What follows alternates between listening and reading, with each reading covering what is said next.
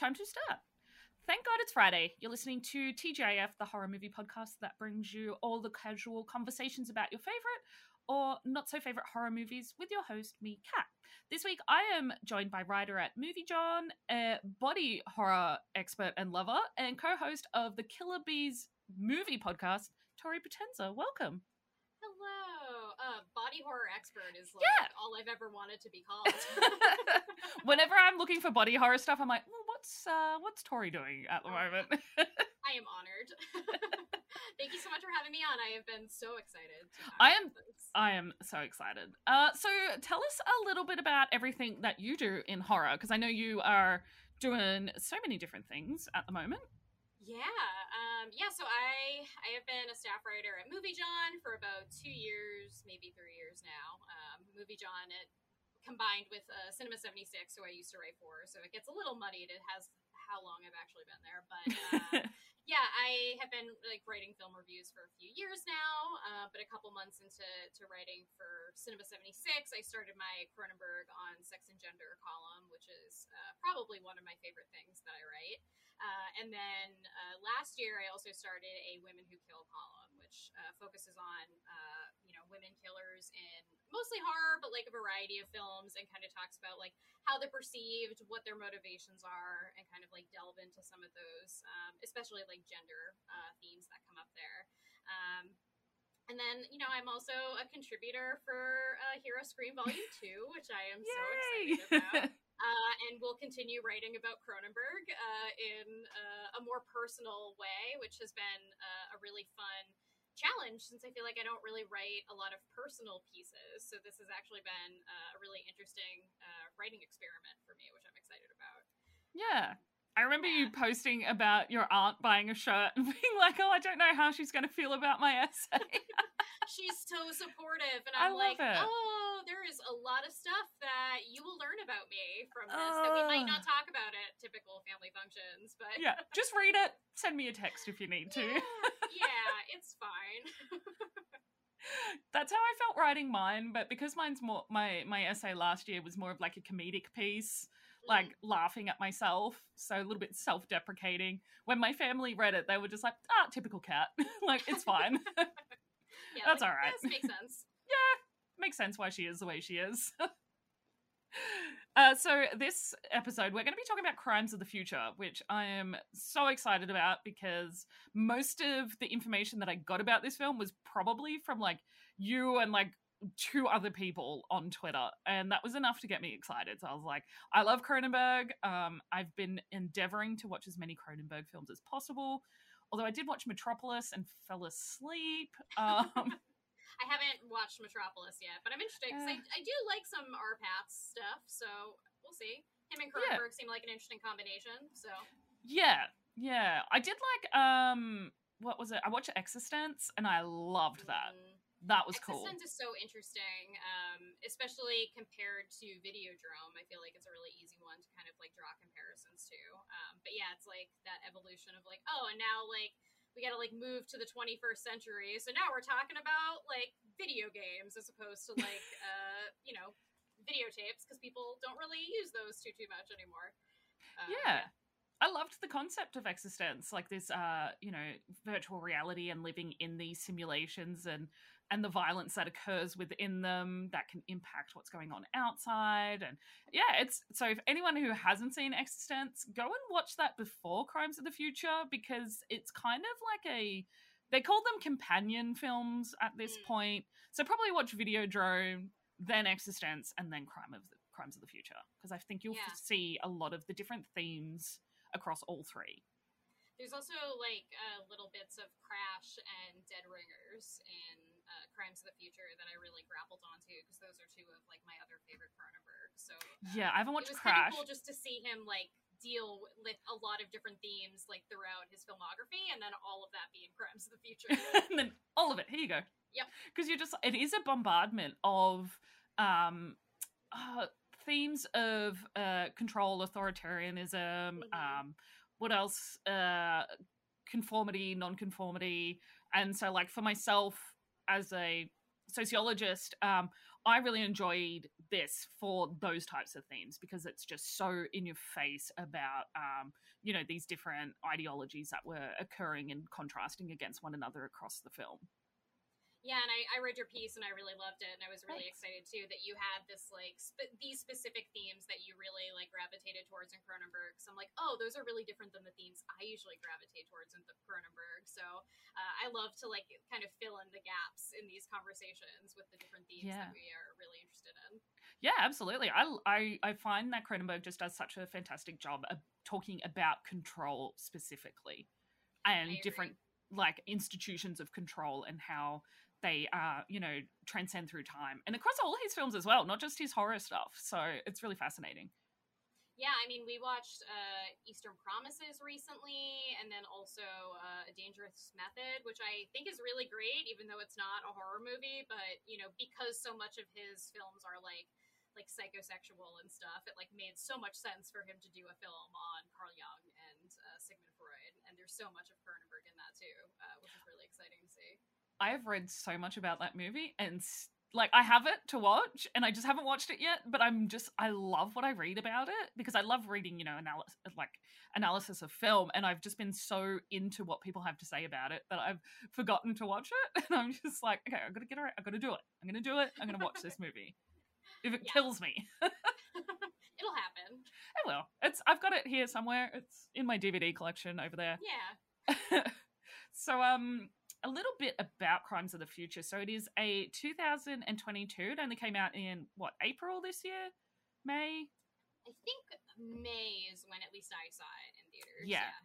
It's only just come to Australian theaters, so Australian listeners, if you have an independent theater near you, it'll be there. I know it's showing at Newtown Dendy if anyone lives in that area. I've considered going to see it on the big screen. Um, it is written and directed by David Cronenberg, stars Viggo Mortensen, Lea Seydoux, Seydoux and uh, Kristen Stewart.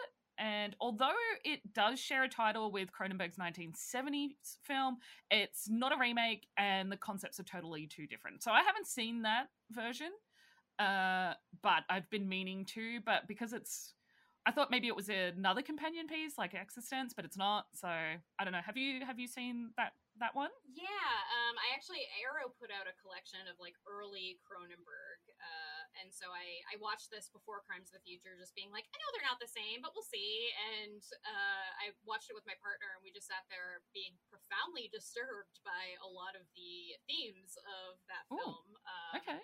Including like some pedophilia uh, within it. I was like, ooh, Ugh. all right, this is, uh, yeah, it was not my favorite. It might be one that I feel like I need to revisit a little bit later on, maybe, just in like the greater, like, you know, scheme of Cronenberg. But um, yeah, yeah it, this Crimes of the Future uh, is is much better, and I think it's more engaging and interesting. Than yeah. But it is, uh, so this Crimes of the Future is the return of Cronenberg into science fiction and horror since eXistenZ in nineteen ninety-nine. So after eXistenZ came Spider, which was in two thousand one. I really enjoyed that film. It's more of a psychological thriller. Uh, obviously Metropolis, um, and then like a bazillion other films that were more in the uh, like science fiction, uh, well, not even science fiction, just that psychological, like you were saying, the psychosexual element of, mm. of Cronenberg's work.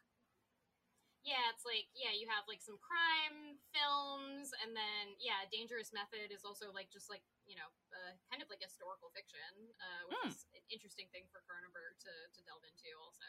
Um, and then, yeah, he takes a long break, and I think even a few years ago, there were interviews with him saying he didn't think he was ever going to direct a movie again, and now he is back, and I am thrilled. Yeah, absolutely. I hope there's more to come after this. And if there's not, like, I think Crimes of the Future is a high note to, to end on.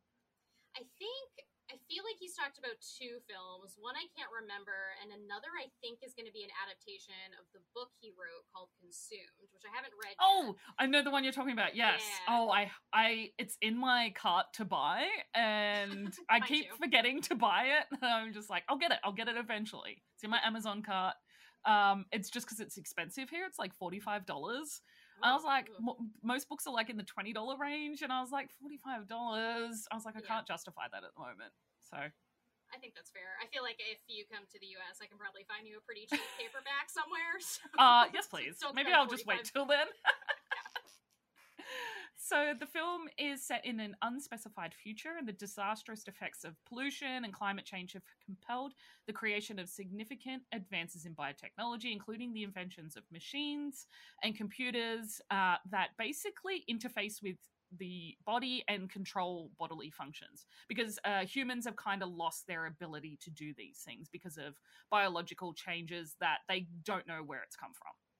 So the most significant among these changes is the disappearance of physical pain and infectious diseases for most people, which allows for surgery to be safely performed on conscious people in everyday settings and also performative settings.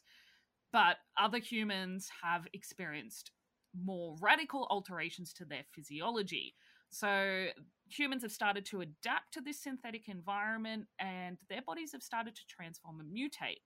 So uh, performance artist Saul Tenser and his performance partner Caprice basically showcase these uh, changes that are happening um, because he has uh, the ability to grow organs out of nowhere, basically, through a an evolution that's occurred to him called accelerated, uh, what is it? Accelerated organ... something it's I know I definitely have it written syndrome down, but accelerated have, organ yeah. syndrome yeah and they also call them uh neo organs. So Tenser and Caprice basically do a bit of avant-garde performances by removing Sol's Tenser's uh organs that she has tattooed, which I find really fascinating. Yeah, I found the tattoo aspect of it really interesting, especially on a rewatch. I kept like thinking mm. about that um because then there's even like some discussion of like what those tattoos should look like and what is considered mm. like art for, yeah. for the tattoos on the, the body and what isn't, uh, which I, I was like, oh, we're getting like really in depth with what's happening. With yeah. The second rewatch, I was like, I'm watching, I, there's, cause I watched uh, Crimes of the Future and wrote my piece without a rewatch. So mm. it was like an initial impression, the piece that I wrote. Uh, which for listeners you can find on Hear Us Scream. I published it there. I was going to pitch it, but then I was like, ah, stuff it. I can't be bothered. I can't be bothered going through the pitching process. I've already written it. I'm going to post it. Um, and yeah, so it, uh, I watched this over three nights. So I watched like forty minutes at a time um, and then wrapped it up this morning, like with some notes and stuff. And like watching it in those short bursts, I feel like I was exposed to so much more than what I would have if I just sat and watched it. Because like afterwards I'd sit yeah. and like write what I thought about it and like was making sure I was describing things the right way. Because there is a lot that goes on in this film. There's lots of scene changes. There's lots of different conversations that go on. And so this conversation might appear uh, chaotic, but the film is. So... yeah. Uh, I my I know my notes are chaotic because yeah, I, yeah, I took like five pages of notes because I kept pausing the movie and had to write down exactly what they were saying because the yeah. quotes were so good. And I was like, I know this will come in handy because I'm gonna write about this movie at some point. And so yeah. I oh, this, I can't wait. But, oh God, there's just so much like oh, and this is an idea that Cronenberg had, and some of it's just like random lines that like they don't even I just wrote to, this. But I'm like, it's fascinating. I need to need to jot it down.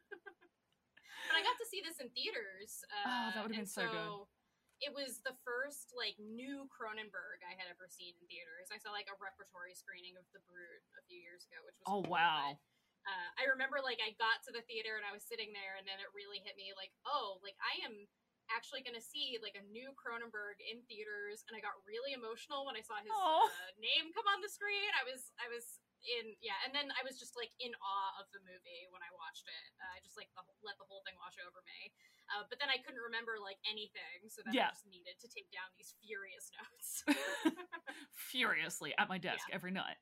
Um, so the film opens up to a shipwreck laying in a bay with a, uh, while a small boy digs into the sand on the shore outside his home. His mother calls out to him and tells him that she doesn't want him eating anything outside. She doesn't care what it is. Mm-hmm. Uh, later in the evening, we see the young boy who is named Brecken. He is brushing his teeth and he sits down on the floor next to the toilet and starts to eat the plastic trash can while his mother watches him from the door, disgusted. Later that evening, Brecken is sleeping and his mother takes a pillow and smothers him to death. Full on. Like, Ooh, I, it is, I was yeah, in, yeah. in shock. I was just like, oh, wow, we are starting the movie with a child death. Okay. Okay. We're in. We're in. Yep. And it's like, the, the strange thing is because I don't, um, I don't have my own children.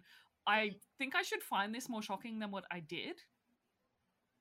And I was like, yeah. oh, that sucks. I mean, Fuck. Cronenberg has, I feel like, an interesting relationship with, like, mothers in general, because The Brood yeah. is kind of about, like, his divorce and his wife who tried to, like, take their daughter to a religious cult. Oh, wow. Uh, and so, yeah, like, he... I didn't I realize that has... was what it was about. Yeah, and so I think he's got some, like, deep-seated, like... like mother of my child issues. And so uh, have you seen Spider? Like, yeah. Oh no, I haven't. Okay. Oh, okay. Well, I won't ruin that then. But it's okay. definitely about a mentally ill man who has um, some trauma because of his his relationship with his mother. So okay. I feel like, yep, that's definitely a theme throughout Cronenberg's films. Then. Oh, okay. I can't wait to watch that just for yeah, that. Yeah, it's piece. really. I really enjoyed it. Um, okay. Cool.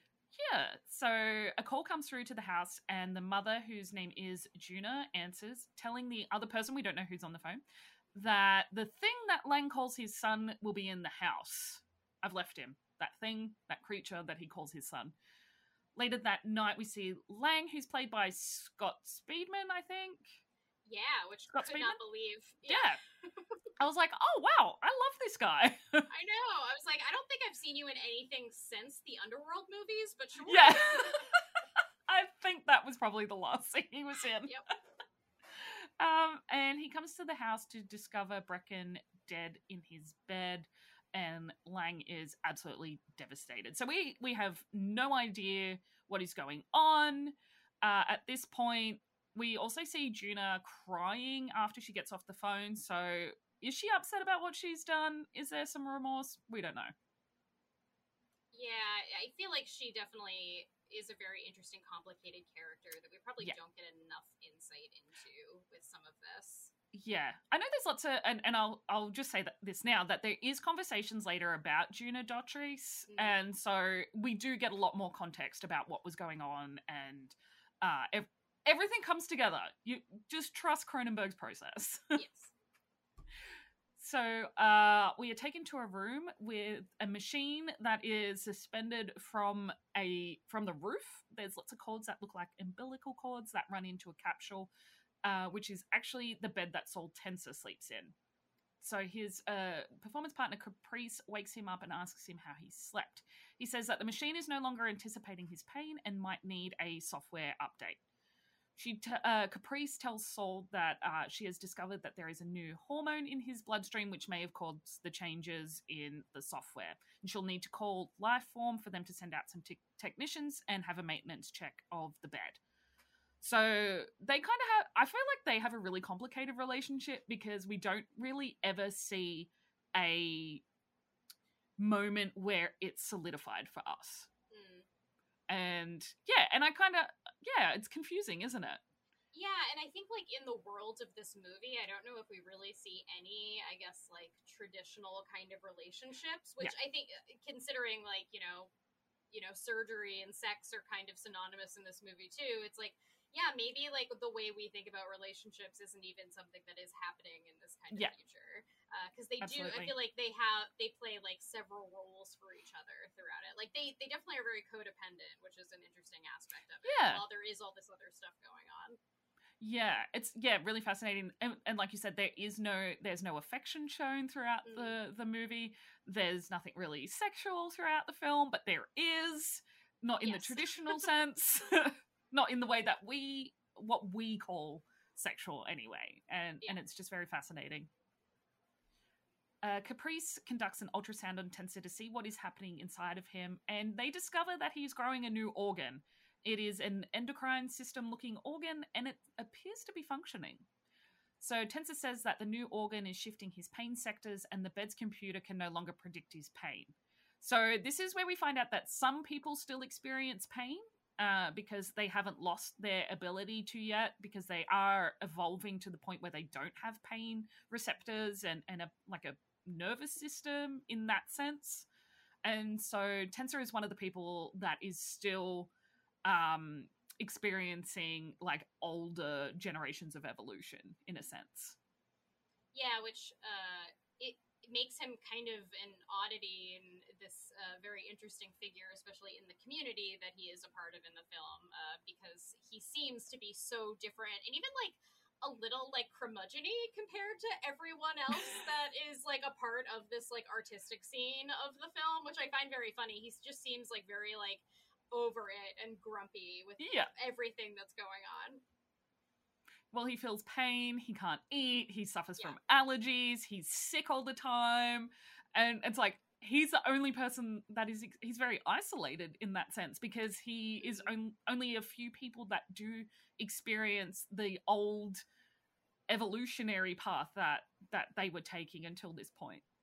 Yeah, like that's that's interesting, like who can even really relate to him and what he's going through, because I I don't even know if you if you can really describe what pain is to someone that like does not feel doesn't feel pain. It. Yeah. yeah.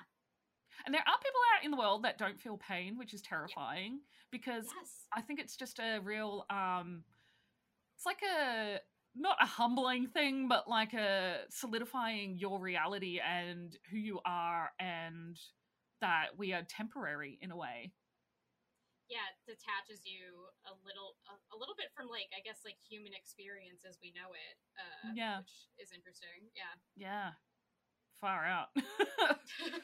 Oh, trust me. Getting after every, co- yeah, these conversations, I end up going and having like a twenty-minute existential crisis. Oh, it's, yeah. it's just normal. It's normal. That's fine. It's part of the process. Yeah. yeah.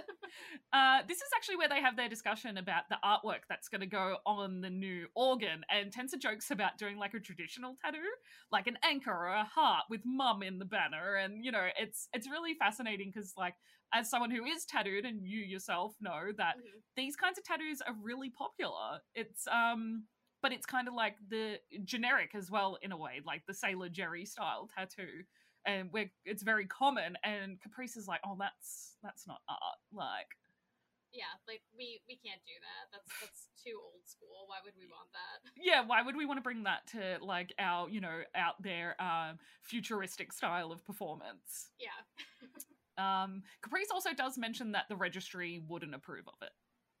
So mm. there is a mention of the registry. Uh, we don't know what the registry is at this point. So interesting.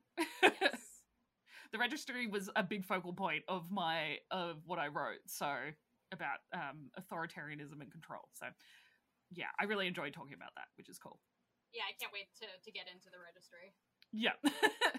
So at breakfast, we see Tenser sitting in a machine that helps basically move his whole body so that he can chew, swallow, and digest his food.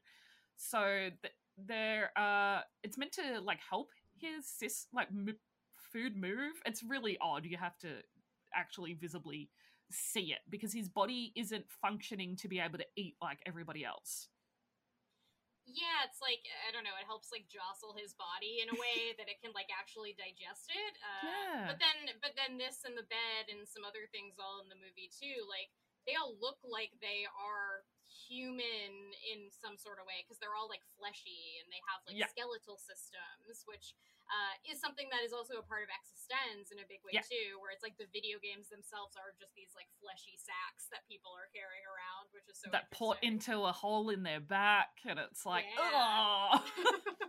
And I think that that's why I really love the fact that these two feel like companion films because yes. of that little pod that controls everything. And in the performance art, um, they also have a very similar pod. And I was like, oh, that's so cool. I saw that in eXistenZ. I love that. So it was, it was oh, awesome. I know. And it like changes colors. I Yeah. All the neon lights in it. What the hell? So good. Tenser and Caprice leave their house. Uh, and I love that you can never really tell what time of day it is because it's just always dark, like all the time. Yeah, and it's kind of always barren, too. Yeah, you don't mm. get any sort of, like, signals as to, like, oh, this is what's going on, or, you know, everything looks really, like, uh, like desolate as they get yeah. into places, too, and dusty, and, yeah, it's very strange. Yeah, and it's like their houses look like Tatooine houses. Yeah, which I guess, you know, even, uh, I guess kind of, like, clues you into, like, the state of this, like, futuristic world, uh, yeah. where it is, like, yeah, it's advanced in these ways, but also the planet itself looks like it is, like, dying. Yeah. And I think, yeah, it definitely is, because it's just, yeah, it looks depressing. Yeah. Scary.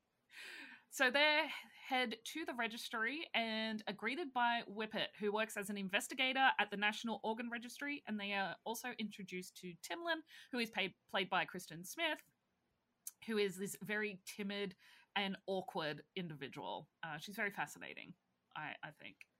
Her performance, like, I am not a huge Kristen Stewart person, mostly Me because too. I grew up with, like, Twilight. Yeah. Uh, and hard to forget Twilight. Uh, yeah. But uh, I really liked her in this movie. Mm. I felt like she really kind of, like, uh, I don't know. There was something about her performance where I'm like, oh, you get what, like, being into Cronenberg movie is like. And you're really bringing that, just this, like, weird... Like, her and uh, her, like, the other guy that works there at the registry with her are both, like, have this, like, weird kind of, like, perverted energy, which I find, yeah. like, really interesting in their performances. And you definitely see a lot more of that as there's, like, individual interactions with Whippet and Timlin, and you see yes. that they're just real creepy people. Mm-hmm. Yeah, which I just, like, love these, like, creepy bureaucrats. Like, yeah. that's, like, their deal. Because bureaucrats are creepy. Yeah, exactly.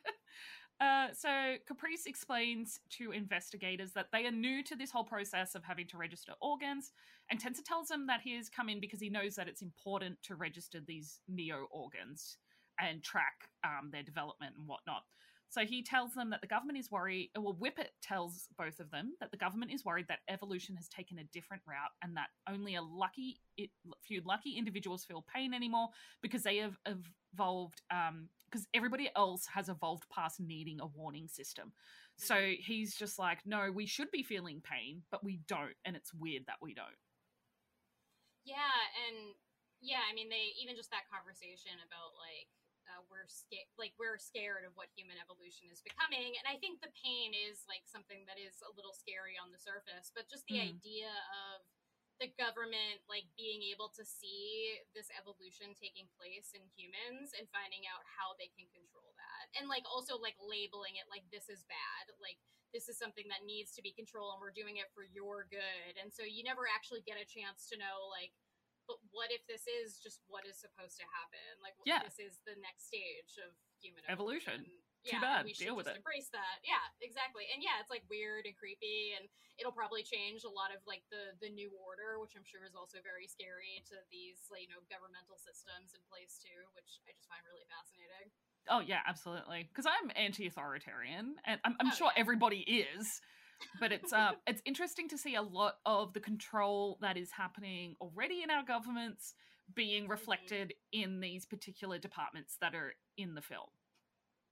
Yeah, I mean, you know, I live in the United States, so uh, yes, I do know what it is like for the government to try to control your body.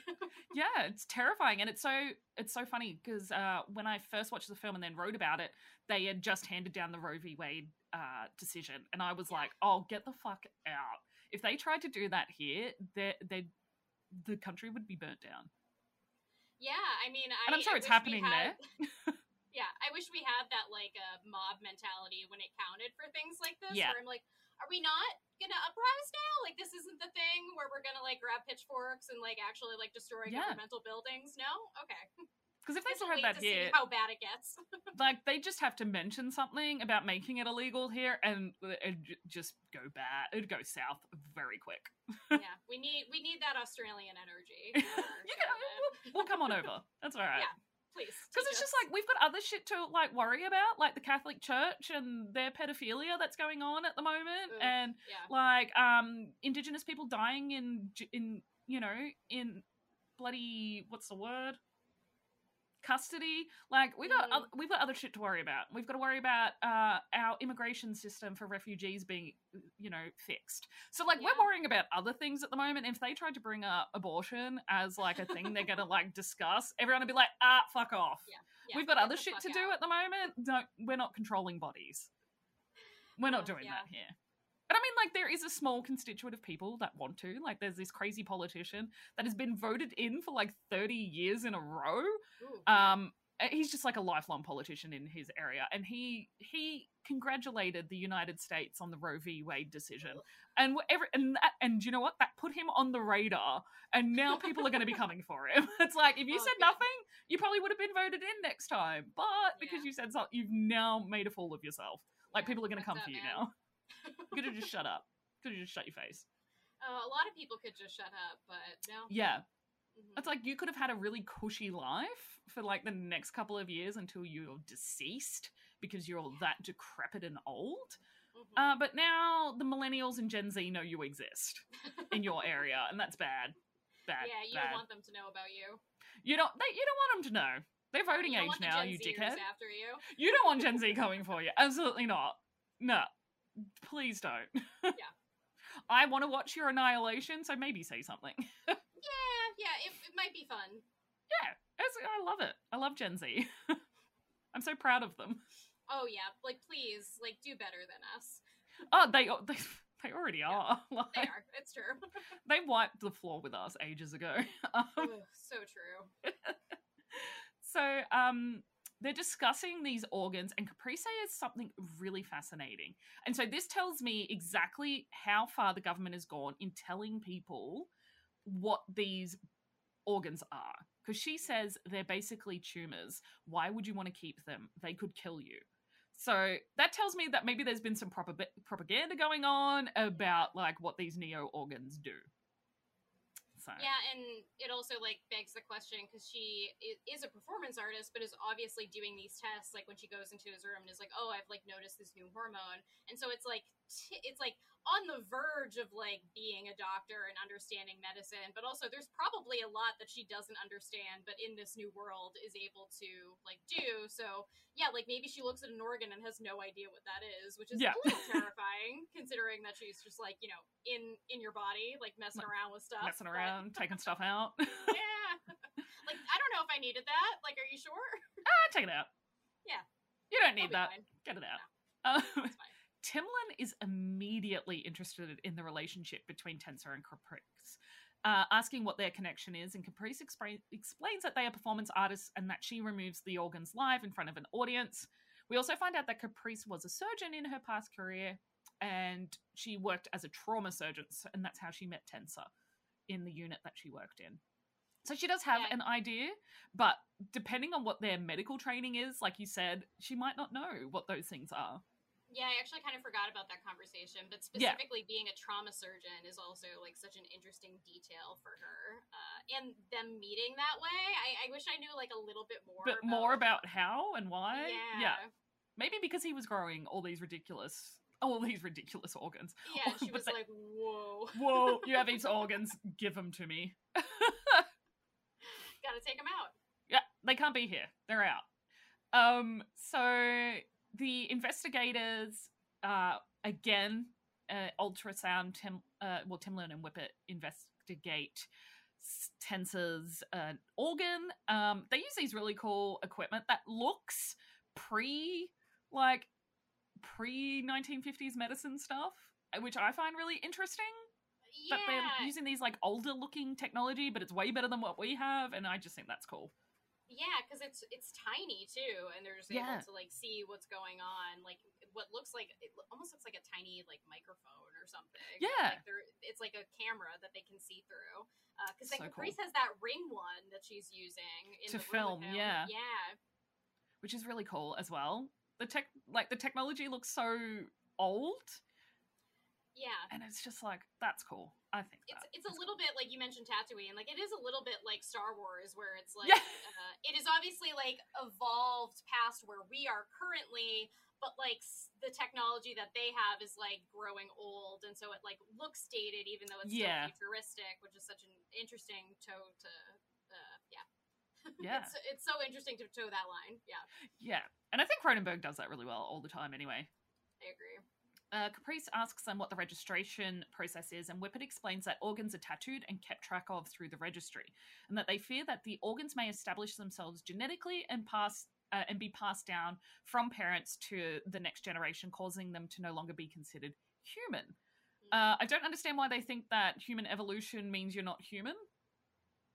Yeah, it. Yeah, I mean, that is interesting. Just like they've gotten to a point where they can see the body changing in such a significant way, like right in front of their eyes, that then yeah. they pass judgment on that with the like societal view of like what makes you a human. And apparently having an extra organ is something that's like, no. ooh, I don't know.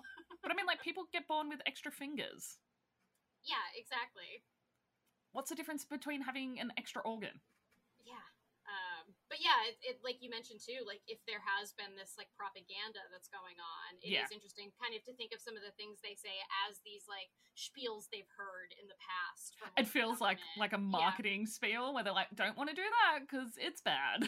Yeah, and people are just like, who told you that? Where did you hear that from? What, what? What? Are you sure? Yeah, that sounds like uh, a marketing pamphlet to me. Yeah. Um, So while recording the process, Timlin interrupts Caprice and tells her that she cannot record in the in the registry, that um, basically the department doesn't exist, so everything needs to be kept secret for now. Later that evening, Caprice tells Tenser that she shouldn't have invited the technicians to their show and that Timlin is creepy. Uh, yeah, fair. Yeah. Yeah, fair judgment on that one.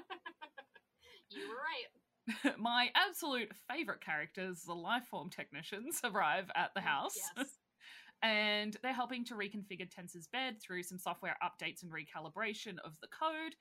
And while they're doing that, one of them discovers that Tenser has a SARC unit in the house, and they're really excited about it because this is an autopsy unit that they've converted in for their performance art. And apparently it's one of the most complex units that Lifeform has ever created, and they consider it to be absolutely legendary. They're, they're obsessed. They love it. Um, yeah, like it's part kink, but also, like, yeah. seems, like, religious in some way, too, where it's, yeah. like, this artifact that they're like, oh, my God, you have the SARC unit. And that funny that you say that, because there is a shot that uh, the camera takes of the SARC unit where it, like, slowly grow, like, follows mm-hmm. along. It feels like a scene out of an Alien film. Um, and yes. and you can see, like, the way that they do worship these types of machinery, and and um, because it's all, like, predictable uh, technology and whatnot, and um, it's just incredibly uh, grotesquely human in a way. And it does look like a sarcophagus, because that's why it's called a SARC unit, because it looks like an ancient Egyptian, like, sarcophagus in a way. Like, it's modelled after that type of um, uh, artefact. Yeah, and it looks, uh, yeah, I mean, it, it looks so simplistic, but then obviously does this very, I mean, it does, like, autopsies, which is uh, just wild that there is just yeah. a machine unit that is made to do autopsies. Yeah, it's so crazy. I absolutely, I love the technology that they use in this, because it's Me just, too. looks primitive, but also looks so futuristic at the same time. It's It's odd. Yeah, because some of it looks like it's trying to, I don't know, like, look more natural. Like, it's something, like, it's technology that is, like, emulating things you would find in nature. Because I even a yeah. little bit thought about, like, uh, this in relation to, like, like beetles. Like, some of it almost looked like insects, too, uh, which yeah. is a big thing in Naked Lunch. Uh, there's, like, all of, like, the cockroaches and stuff. Um, so I was like, oh, that's interesting, the idea, too, of, like, as we evolve technologically, things start to look more natural or human um, with the uh, the SARC unit and like the chair and the bed, those different uh, pieces yeah. that he has in the well, home. The bed definitely looks like a beetle. Uh, yeah. Yeah, it's weird. Like a up, upside down dead beetle. Yeah, because it's got those things that hang down that look like legs. Like legs. Yeah. um... We see Tenser in the SARC unit, and Caprice is controlling the scalpel and needle. And we, when the camera zooms out, uh, pans out, we see that there's an audience. It's part of their performance. And the robotic arms are slicing Tenser's torso and digging around in his organs, retrieving this new organ that he's grown. Um, there is also a tattoo. I can't remember what the tattoo's of. I couldn't really see what's on the on the organ. Yeah, I yeah, I couldn't really tell what I mean, yeah. they kind of just look like, you know, like these like abstract artistic kind of pieces. Yeah, yeah, that's what I thought. Um, Tenser appears to be sexually aroused throughout the process, and I love that the audience like gasps in like when the organ comes out, but these people go to these things all the time. Like yeah, I thought I thought about that too. Like, after a while, isn't this kind of just like, I don't know, normalized? Like, yeah. Oh, cool. Okay, I've, I've seen the few organs get pulled out of this guy, and it looks pretty much the same every time. Yeah. What's different about this one? Yeah. Uh, we see Lang Dotrice in the audience eating a purple bar of some kind. Just munching down on a purple bar. That it does look tasty. It looks like it'd be a blueberry, like, yeah. bar of some kind. I'd eat it. Yeah, like a big piece of, like, Laffy Taffy or something. Yeah. I, w- I want to know what that tastes like. Yeah, I'm curious. I wonder if it's on Google somewhere. Like, the intention of what it should taste like. Yes. Um, so whilst sitting down amongst their audience, uh, Caprice and Tenser are approached by Timlin, who asks Tenser if she can ask him something quite intimate. And she says to him, uh, surgery is sex, isn't it?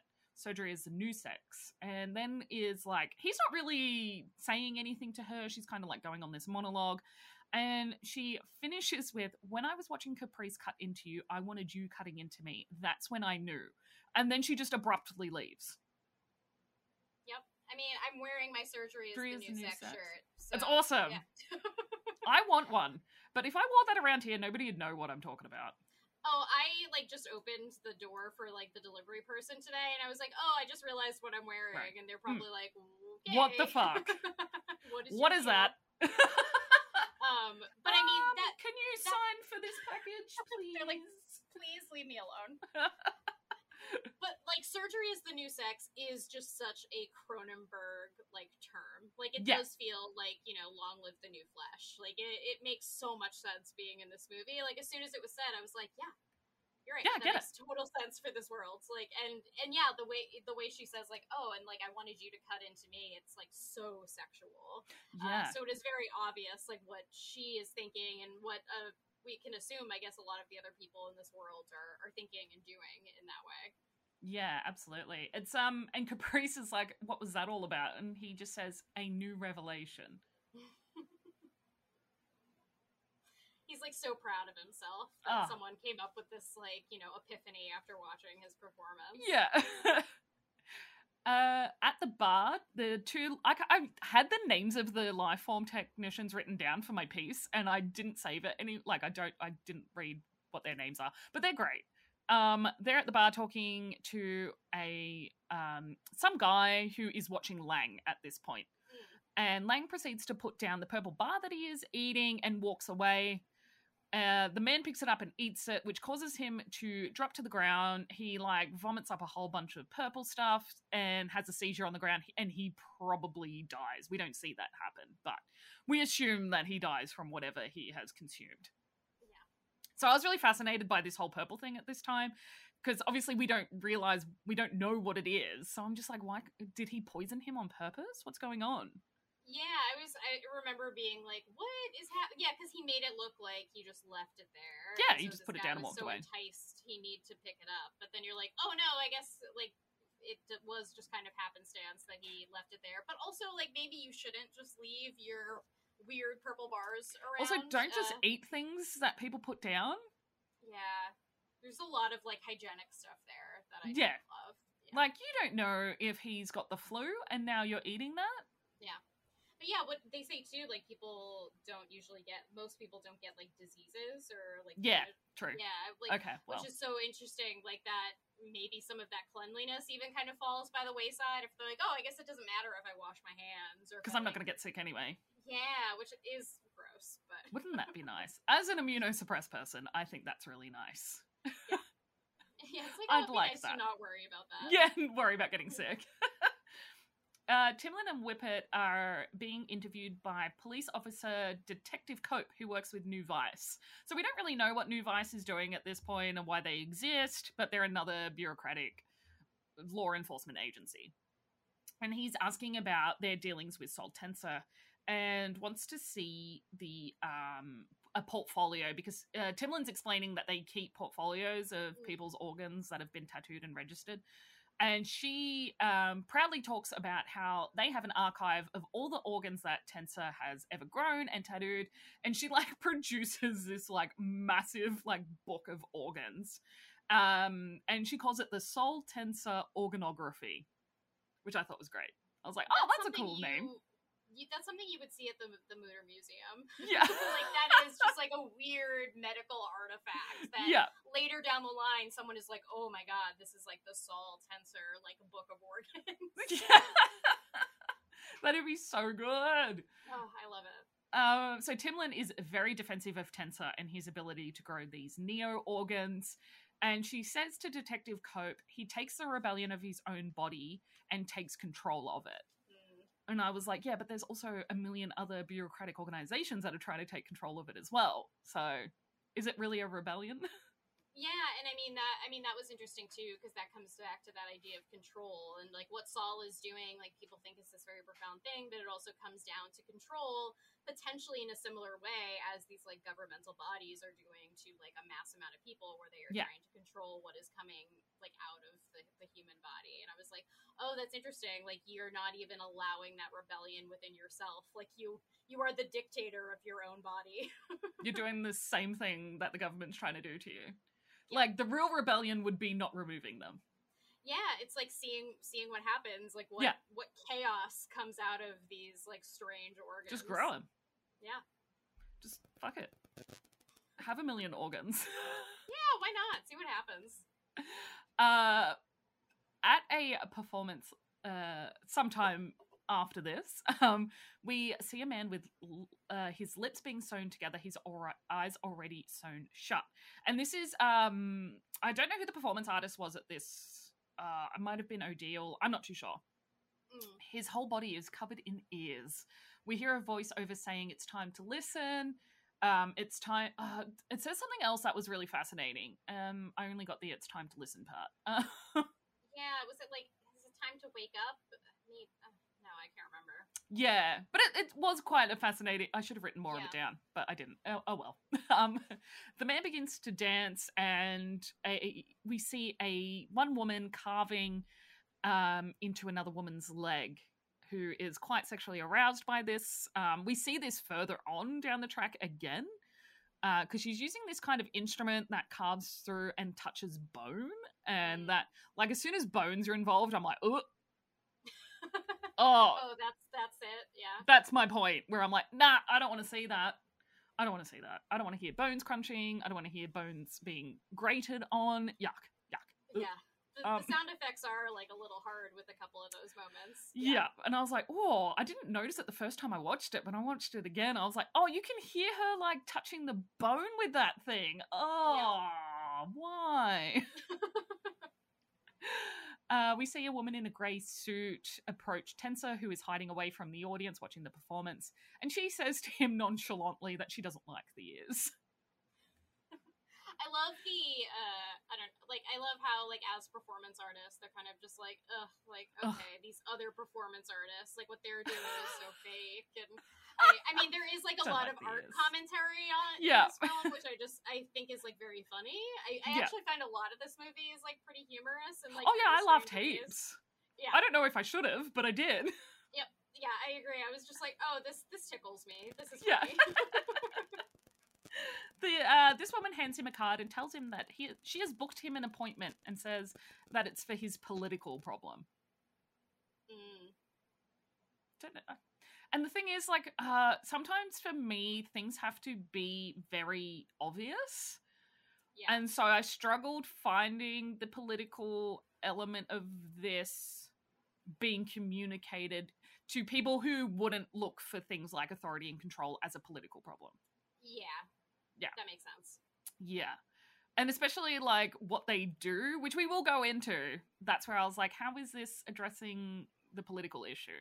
And I think that would have been, like, my main problem with the film. Yeah, I think that part is, like, even on this rewatch, I was like, okay, like, let me try to, like, maybe hone in on this moment a little bit more. And I was still a little, like, oh, like, I'm not too certain. Because then, yeah, yeah, there's that meeting afterwards that still doesn't totally feel like it fits into what with... he is told about it. Yeah, yeah, exactly. Yeah. Yeah. So on his way home, Tenser runs into Lang, who offers him the opportunity to perform an autopsy on his son, Brecken, in front of an audience. And he says to, uh, he calls it a live raw performance and says, I have a special corpse for you. It would have a lot of surprises. Mm. And I love that Tenser's response was, you have the body of your son? And he's like, of course, why wouldn't I? It's like, duh. He, duh. he says something like, he's my son. Yeah. I was like, I laughed at like, that. Yeah, that explains it. Okay. I was like, oh, fair. Yes, yes, yeah, yeah, of course. Got it. And I did. I laughed at that whole interaction. It, it was really I was like, good. That's pretty funny. I was like, I'm a sicko. I'm laughing at like a child's corpse. Great. I so mean, glad. What else can you do? At the point in the movie, you're like, yeah, this is weird. Fuck. All right. Fair. All right. Everything's fair game now. Yes. Uh, we see Tenser later struggling with the impact of his rapidly rapidly growing organs when Caprice noticed that he is uh, experiencing a lot of discomfort and struggling to eat. And she said, you know, you did spend a lot of time outside. And he says, it's not my allergies. I honestly, I feel fine. Um, he also talks about the performance and that he saw Lang on his way home, who's offered him the opportunity to perform this autopsy. And so we see that he's kind of, his mouth and throat aren't working, and it's like worse than what it normally is. So we see that he does have, um, I would call it like a flare-up of his like issues, like bodily function issues. And so he does go through like ebbs and flows of being able to do things and not being able to do things. Yeah, it's such an interesting performance moment for Vigo, because it, it mm. looks like he's, like, croaking, kind of. Like, he's got, like, something stuck in his throat, yeah. So he's doing these, like, guttural kind of croaking noises, and you're like, oh, whatever you're going through sounds horrifying. Yeah, it sounds like he's choking. Yeah. And I was like, ah, is, he, is this where he dies? No, no it's not. no, no. We did the classic Cronenberg where he lets the person suffer through their life. Yeah, and I think he says something too. Like, there's a line that I wrote down, like, it's a compelling fullness, like, in response to, like, the bodily discomfort he is feeling, which is, like, oh, wow. a really interesting way to reflect on experiencing, like, pain and discomfort in your body. Like, there was yeah. a fullness to that. I was like, oh, okay, that's, like, an interesting way to view something that I think, you know, we would typically be like, oh, that's bad. Like, we need to, I hate that. like, not, we need to not feel this anymore. Yeah. Yeah. Can I not go through this, please? Yeah. Please, whatever you can give me so I don't feel anything. Yeah. I'll take some painkillers, thanks. They probably don't have yes. those in the future. That'll suck. uh, yeah, that's true. uh, so while discussing the performance autopsy concept, uh, Caprice lays in the SARC unit naked while Tenser discusses the recalibr- recalibrations that they need to do to modify the unit back to an autopsy unit rather than the performance unit that they have been using. And what I found really fascinating is that they also discussed the legal and ethical ramifications mm. about performing on a deceased individual. And they, they didn't say individual, they called the child a deceased model. Yeah, and it's like, I guess there is like a weird gray area with a lot yeah. of the things that are happening in this society. And it, it does, I do get the sense that the government is trying very hard to control things, but also having a very hard time with controlling things because people are doing a variety of, uh, you know, performance art and behaviors that they wouldn't have expected to happen. Yeah, absolutely. It's pretty crazy. Uh, Tenser slices into Caprice's skin and says that he isn't sure how they will be able to work the inner beauty angle for the performance. Caprice is sexually aroused by the slicing of her skin. Uh, Tenser later joins her on the, and they lay together on the SARC unit as they basically set it into auto mode, and it slices both of them as they erotically enjoy the procedure. So in this case, Tenser is the only one who would feel this. So Caprice would be able to feel it, but she wouldn't be feeling pain from it. Mm. Yeah, which, which I found fascinating. Yeah, like what what are the sensations she is actually feeling? And I guess is it is it erotic? Is it like similar to like a sexual organ feeling? Like if yeah. if they're not feeling pain, like I guess what is replaced by the pain? Yeah, I wish. And you know what? No, I don't wish. It's kind of, I like the ambiguity of it. Yeah, I agree. Where you can kind of sit and be like, but what did they feel? If they didn't feel pain, what was it? Yeah, I'm. Yeah, now I'm dying to to know what that is. At night, Tenser meets up with Detective Cope to talk, and Cope tells Tenser. I don't even know how Tenser and Cope ended up in discussions yeah. together. I find that a bit weird. Um, how did they find one another? Who knows?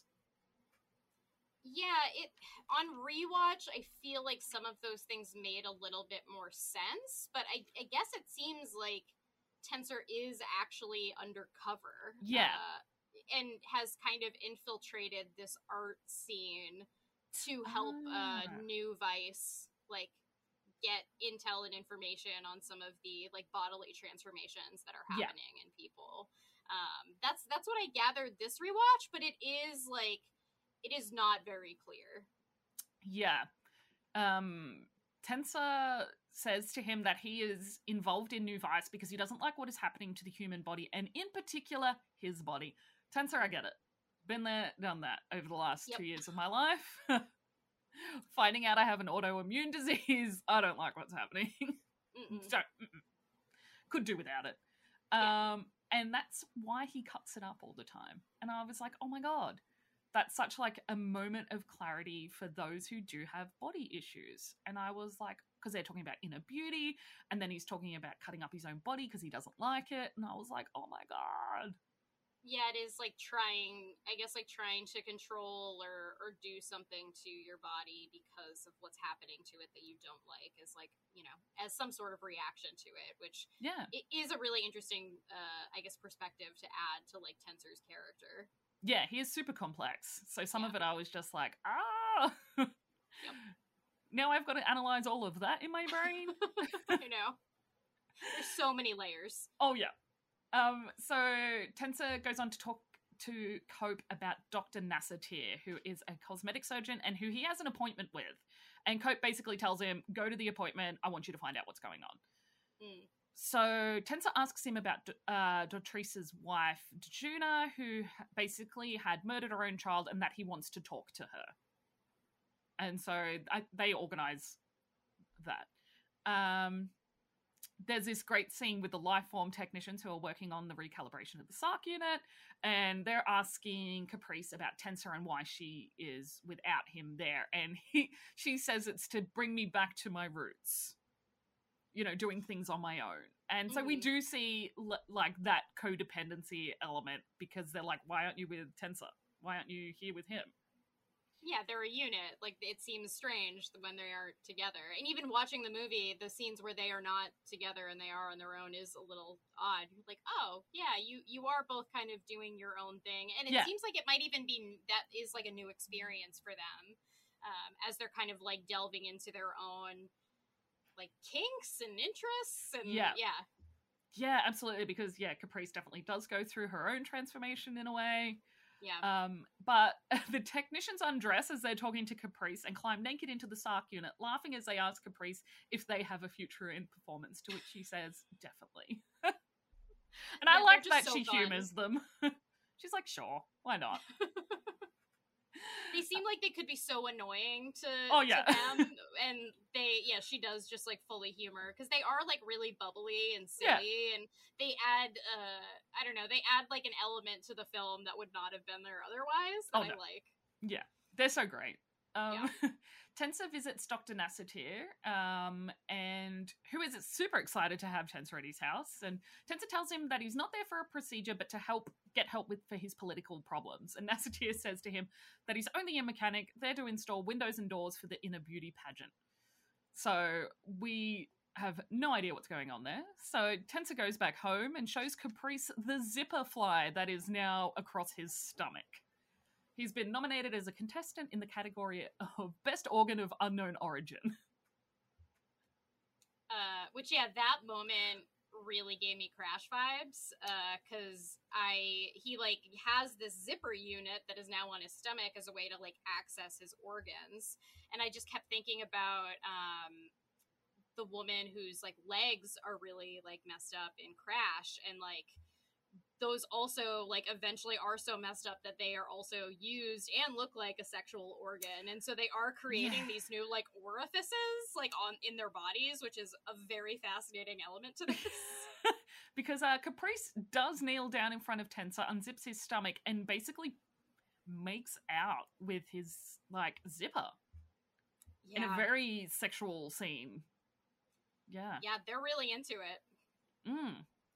And I guess because they're still trying to define what sex is, because they they they don't have sex. Yeah, so it is kind of, yeah, it is like, uh, I don't know, less, you know, I guess it's like, it's uh, harder to define what the new sex is in this way. Yeah. So you are just kind of, as people are constantly making changes to their bodies, it's like, oh, is like, is this, this a it? Thing we can use? Yeah. What do I do with this? All right, let's give it a go. Let's try it out. Yeah, see see if we like it. Yeah. Yeah. Uh, Tenser goes to visit uh, Djuna. Djuna? Djuna. Djuna. It's D J U N A. Djuna. Yeah, and it, it's it's Djuna. Okay, that's it's it. It's Djuna. I remember now. Um, because when I read it, I'm like, mm, I can't get that sound in my head. Um, Mm-mm.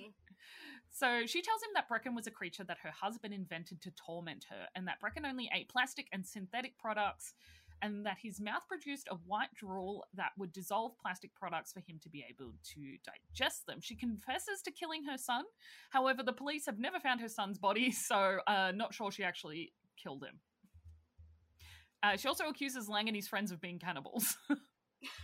Which I was I know, like, and then he's like, what? Cannibals? Yeah, he's like, what are you talking about? Yeah, which, like, uh, sure? Yeah, I was like, you just dropped that in there and you, like, haven't fully explained this yet. Yeah. So I, I was like, what's going on? I was like, cannibals, what the fuck? Like, there's a lot of messed up stuff going on in this movie, but I didn't see any cannibalism. No, no. no. I love that, because she's like, they're cannibals. Yep. Like, that's it. They're Lang and his friends, all cannibals.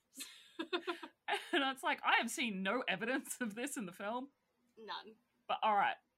Wouldn't he have eaten your son if he was a cannibal by this point? Or you? Yeah. Like, I'm sure you're all tasty looking, so at this point in time. But Saul is just as confused as us, which I appreciate. Like, what the fuck? Are you sure, lady? Yeah. Um, later on, we see Lang and his organization of rebels working together in a warehouse to produce the bars of purple that we saw at the start of the film. Lang tells another member of his group that the Brecken autopsy is going ahead and that what they are doing is about to be very public. Very ominous. So watch out. Watch out. It's going to be public. Everyone's going to know about it. Um, Uh, at a live, later at a live performance, a woman is carving lines into the face of a performance artist by the name of Odile.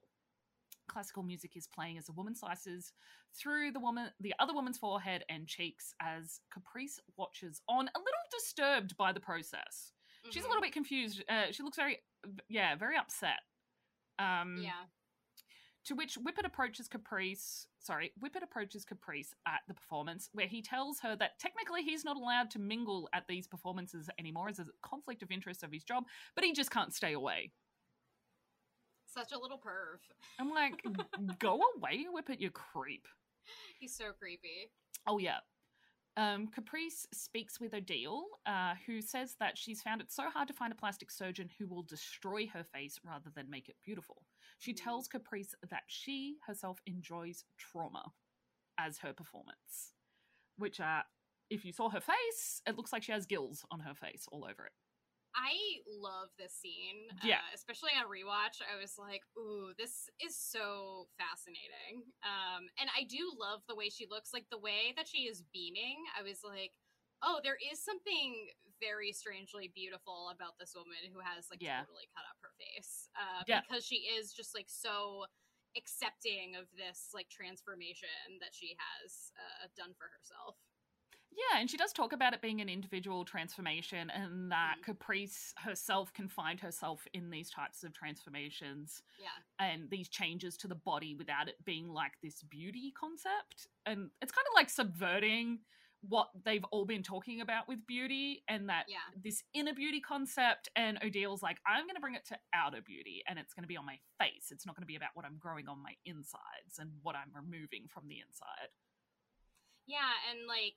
it also is just like makes such such so much sense as like a holdover that like her wanting to like cut up her face is something that is hard for her to do in the society where people are cutting each other up all the time, but it is yeah. that like, oh well, like, you know, you still want to be beautiful and like presentable by these like traditional like Western standards, and so she uh you know, her cutting up her face is something that is really like um I don't know, like fascinating and weird hmm. and just something you're not sub- like it's very subversive, which I find really interesting in a world where most of these things are just accepted.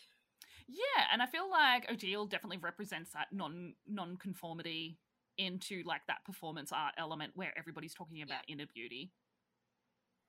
Everyone's obsessed with inner beauty because they're obsessed with these neo organs, like per- per- perversely obsessed with neo organs. And she's like, I even, "Well, I don't grow organs, so cut up my face." Yeah, and I even like the idea that, like, when we, you know, when we talk about inner beauty, it's like, oh yeah, accepting like who you are inside as a person. But this is so literal. Of like, no, like we're talking about like how beautiful your innards are.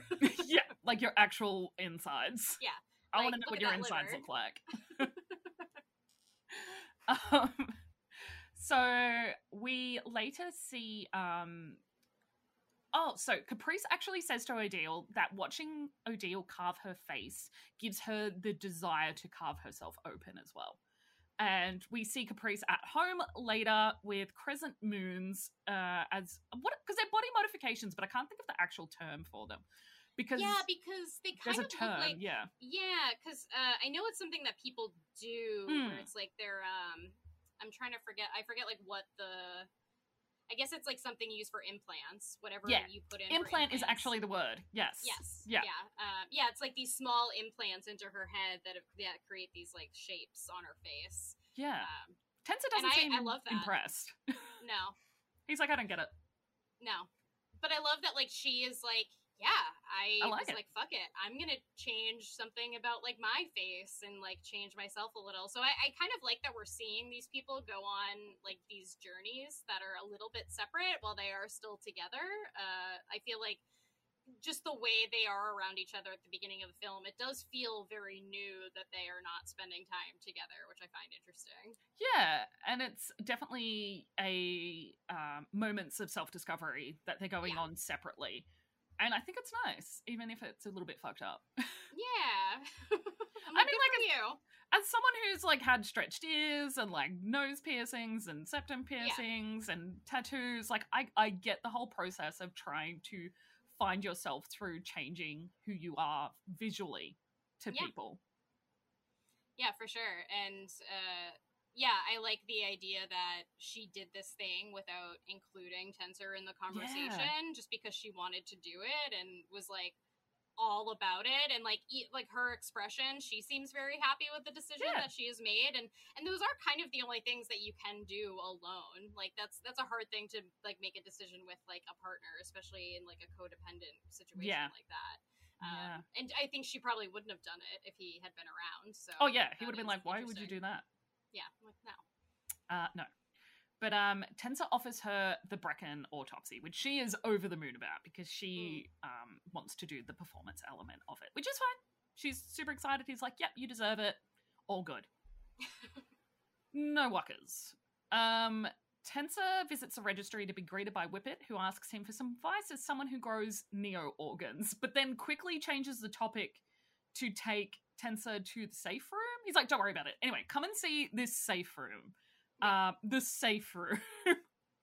Just down some stairs into, like, a basement. And we don't um, see anything where you're like, nothing. There's nothing here. It was obviously so he could get him away from Timlin.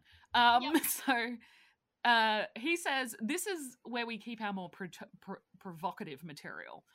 Um, however, we just find out that Whippet is actually the registrar for the highly secretive inner beauty pageant. And Tenser's like, um, well, we're going to have to secretly remove my organ and put it back because I need it for performance. And I need to tattoo yep. it for my performance. And if not, I'll just have to fake it. And Whippet's like, uh, you can't because we want you and need you. So how we'll just manage to somehow keep your next organ only registered for the event, but then pull it out at the show. There's like, all of this weird secretive stuff going on with people yeah. where, like, you know, everyone has other things going on that, like, they can't really tell people about. Like, this, like, registrar office doesn't really exist, but then, like, there are rules about how those people are supposed to interact, and then, like, they are secretly working within these like subsects of like people doing like the inner beauty pageant and stuff. And so you're but like, then also working doing... with New Vice, and it's like, what is going yeah. on? But then that no, kind of everyone... just tells you about corruption, doesn't it? What does that tell you about corruption? That's true. Yeah, everyone's got like their hands in everything. Yeah, yeah. It's insidious. Yeah. Um. So on his way out, he's accosted by Timlin, who drags him into her office, where she discloses that she's incredibly worried about Whippet and thinks that he's been dazzled by the performance world and that he's he's into something. He's doing something that obviously he's not meant to be doing at the registry, yeah. which he, she's not wrong. But also it's like, uh, aren't you being a little dazzled by this performance world, Timlin? And we do find out something about Timlin later, so... Mm-hmm. That has been, she has been bedazzled by it all. Yeah. Um. So she's like, I think I should turn him in. And Tenser's like, uh, don't do that.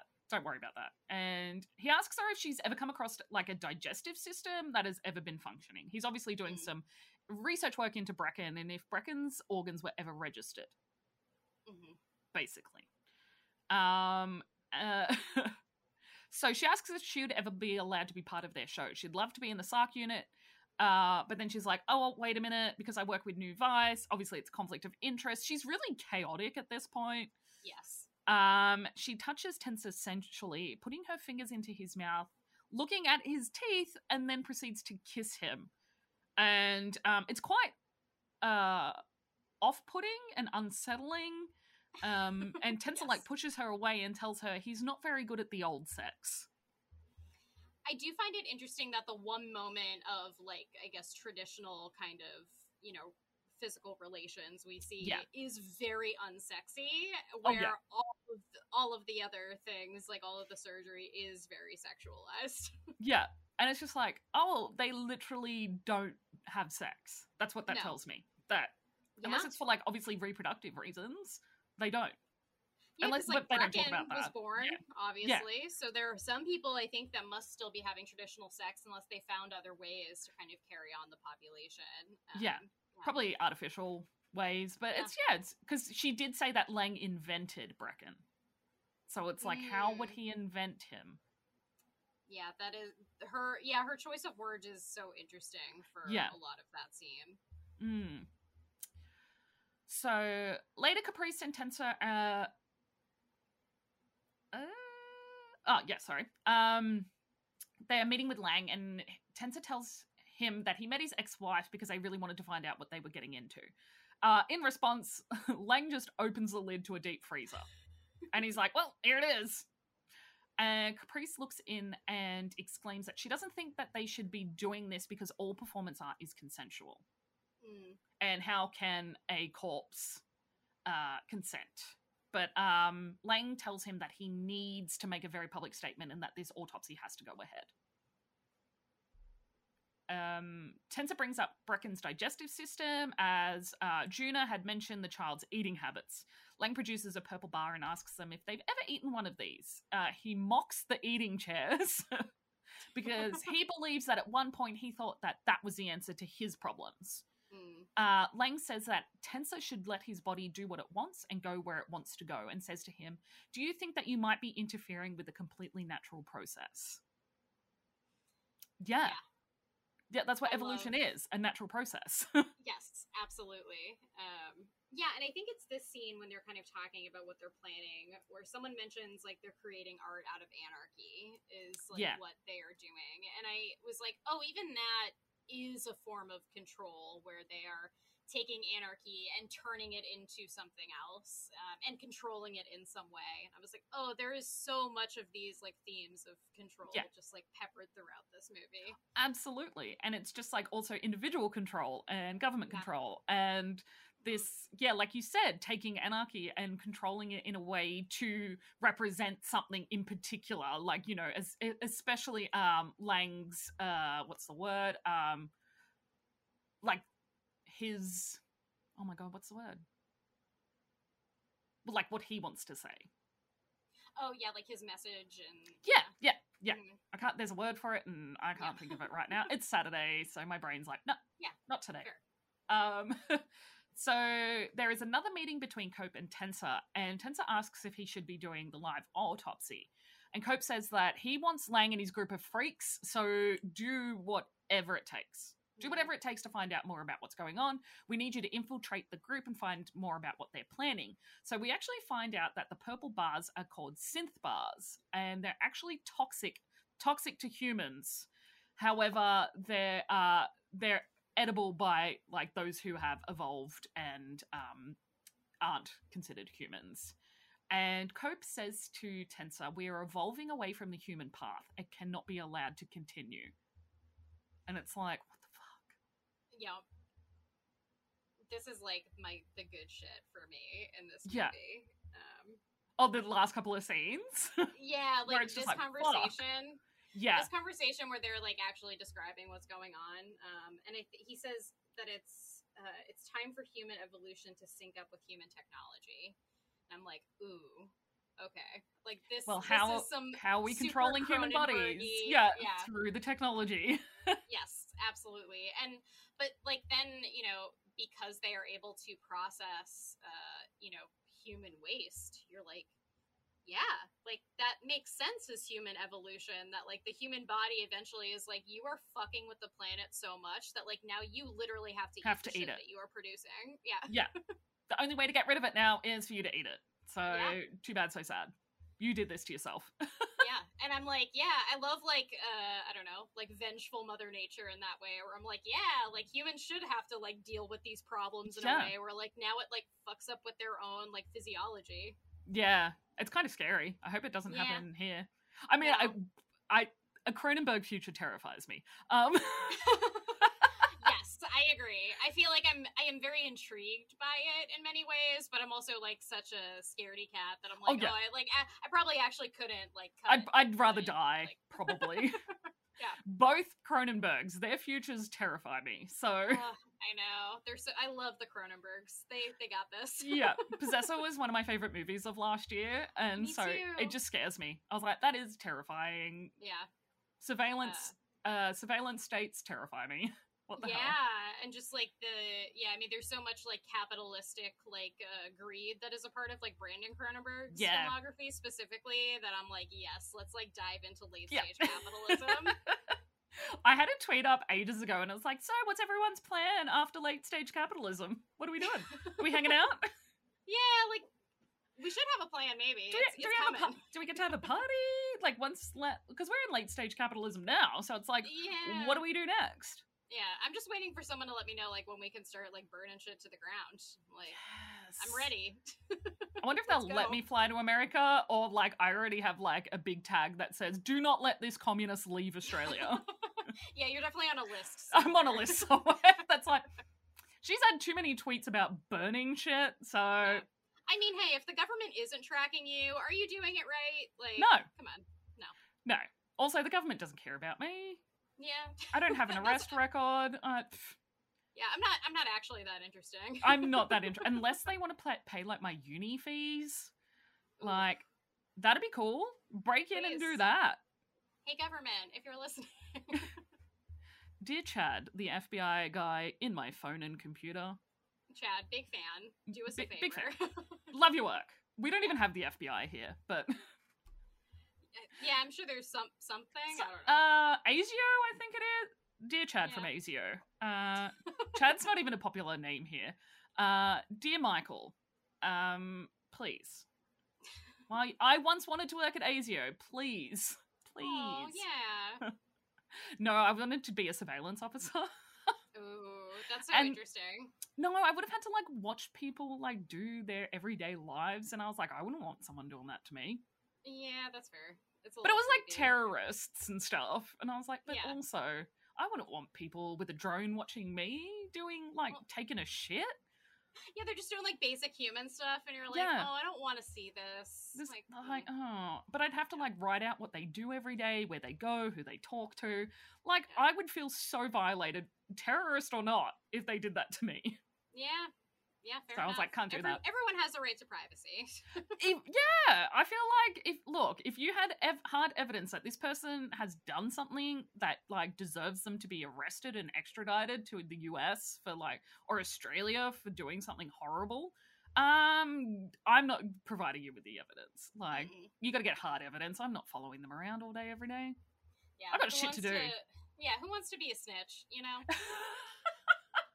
don't want to dump on this person for going and buying a whole bunch of mangoes. Like, no. It's not weird if you buy ten mangoes. Yeah, it's fine. He really likes mangoes. He fucking just, just he, do you know what he does with his mangoes every day? He makes mango juice and mangoes all yeah. day. Do you know how hard life is? Just let him have his mangoes in off. Peace. But yeah, I just thought maybe it could go to someone who doesn't have a soul or any empathy for people. Yeah, that's fair. They deserve those jobs. Yeah, you can have that. Uh, life technicians arrive at Doctor Nasatir's house to fix an issue with his eating chair, apparently. Shortly after, we see them leave the building, and we uh, take him back to Nasatir, who is dead in his eating chair with a hole in the side of his head, bleeding. Now, my question is, why did they kill Doctor Nasatir? I guess because he was he was one of like the people that was the head of the inner beauty pageant. I mean, I don't know how uh. much New Vice. Oh my god, it's just all beauty. Come to a head in my brain. Ooh, okay. The Lifeform technicians are the insiders. Yeah. That Cope was talking about. They're the yes. people on the inside. Holy fuck. Okay. Also someone that else that we will mention later. Yeah. Okay, great. There is I'm just, just so much like tiny bits of dialogue that sometimes it is hard to like actually piece them all together. Until you sit and talk about it and you're like, holy yep. shit, hold on a second. Because it also could make sense to me that, like, they are doing things, like, out of the interest of the company. If there's, like, yeah. some sort of, like, you know, where corporations are, you know, so evil that they have their own, like, little assassin people that yeah. are doing things for them. I don't know. Because they yeah. don't want people disrupting their jobs or yeah. their ability. Capitalism. Capitalism. Yep. Capitalism. Mm-hmm. It's all, it all comes back to capitalism. It does. Fuck, fuck capitalism. Yep. Uh, Dylan and I always joke about how much co- of a communist her and I are. I feel that way too. I'm just like so over all of the bullshit of just like living in a capitalist state. I'm exhausted. Yeah. I don't want to do yeah. it anymore. It's yeah. why I became a teacher, because I got sick of being micromanaged and sick of like K P Is and sick of like uh, sales targets. I got sick of hearing all about that, and I was like, I don't yeah. care. I don't care anymore about that stuff. No, so I became a teacher all. Where I don't have to care about that stuff. Exactly. And yeah. you get to turn turn your students into little communists. Yes. Mm-hmm. I mean, like, the right-wing uh, pol- politicians in Australia already think we're doing that. They th- they so think well. we're we're turning children, uh, we're indoctrinating children into uh, transgender regimes and agendas. Mm. And it's like, why would I try and convert a child to be someone they don't want to be? Yeah, that's that's kind of not the thing. That like, I've got assignments doing. and tests to mark. Like, indoctrinating people takes time. Teachers don't have that. Yeah. yeah if you, you like, actually check that out, you're not. I've got like yeah, things I've got to do. No. Who has the time? I have detention to run for racist asshole kids. Yeah. I wish I had the time to indoctrinate people into little communists. Like, that'd be great. Yeah, yeah, I wish I had the time. I don't. They yeah. think teachers no. have all the time in the world. Um, and they also obviously haven't read the curriculum ever. And yeah, that's that how I right. know that they haven't when they say shit like that. And it's like, have you mm-hmm. read what we teach in school? No? Okay, cool. Mm-mm, definitely mm. not. So it's the night of the Brecken autopsy. It's come. It's finally here. Mm-hmm. Lang Dotrice and Caprice are talking about the show, and we discovered that Brecken was the firstborn with this type of uh, digestive system that functioned to be able to consume uh, these synthetic bars. And Lang wants to show the world the possibility of what can happen with this evolution, and that they'll be able to... And, and I think Lang kind of operates as this kind of climate control, climate change kind of... person where he's trying to change the future and trying to deal with the ramifications of them treating the earth like shit. Yeah, for sure. Um, yeah. And then the fact that they actually produced a human that already had those organs, which, yeah, because they mentioned that idea too, that like, your if you like you know lost a finger, then that could potentially be like somehow a genetic trait that got passed down to a child. Yes, that's essentially what happens, is like they were transforming their bodies to have to be able to digest plastic, and then somehow that translated to a genetic thing that was happening in him and maybe other people in this world, which is like, you're like, how is that happening? Uh, how are, are the doing this? Two things related? Like, is it like, was nature doing this anyway before yeah. these people even started like with their own like procedures? I have so many hmm. questions. I think I have about a hundred. Yeah. At least. Mister Cronenberg, if you have the time, uh, oh, Tori please. and I have some questions. Uh, Only a few. To, I would love to sit down with Cronenberg and ask him all of the things. I'd have so many questions about everything. I'd, I yeah, think he might even like, be able to give me movie by movie.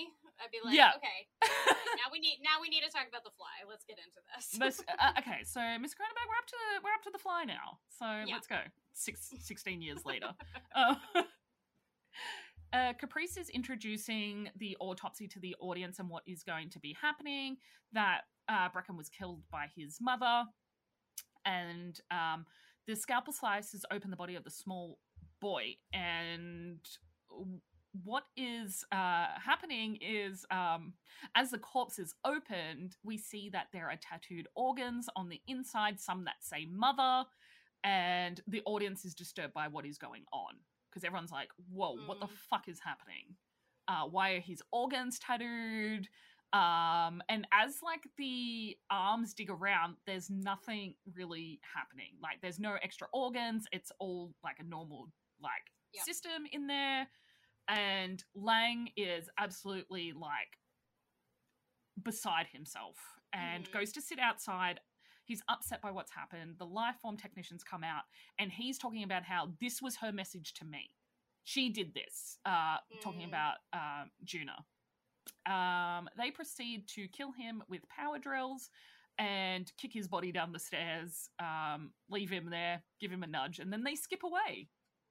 Like little also, all of this, all of this new tech, and they're killing people with drills. Is yeah, my favorite. I love it.